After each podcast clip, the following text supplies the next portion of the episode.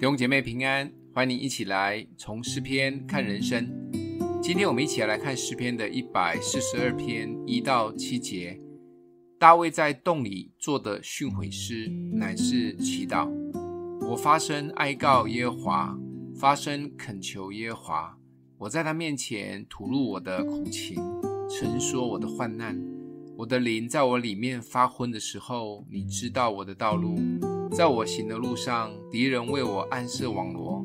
求你向我右边观看，因为没有人认识我，我无处避难，也没有人眷顾我。耶和华，我曾向你哀求，我说你是我的避难所，在活人之地，你是我的福分。求你侧耳听我的呼求，因我落到极卑之地。求你救我脱离逼迫我的人，因为他们比我强盛。求你领我出离被囚之地，我好称赞你的名。一人必环绕我，因为你是用厚恩待我。大卫在他做王之前，经历了长达五年的逃亡生活。亚杜兰洞时期应该是大卫最惨的时刻，但也是逆转他成为合神心意的人的关键，更是成为王的转捩点。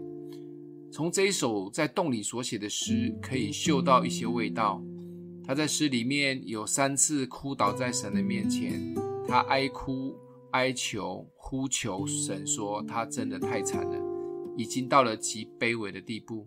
但虽然是这种情况，但他又在第三、第五、七三节里面，仍然对神带着极大的信心。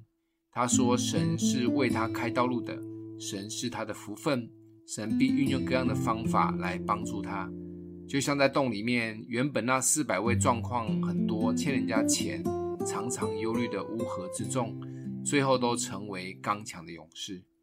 大卫这三点对神的盼望，不仅让他成功，也祝福了身边的人。有时危机可能就是转机，就像大卫所经历的一样。基督徒要让危机成为转机，也可以学习大卫做一些事情，常常哀哭呼求神。随时带着神是开路者，神是福分，神是帮助的信心及盼望，过每一个困难的时刻。不仅自己被恢复，甚至身边的人都会蒙福。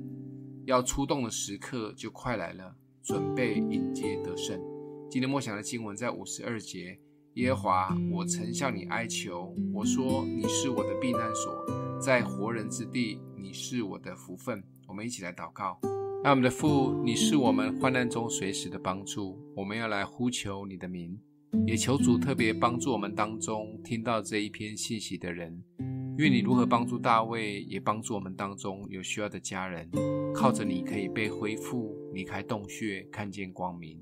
奉耶稣基督的名祷告，欢迎订阅分享，愿上帝祝福你哦。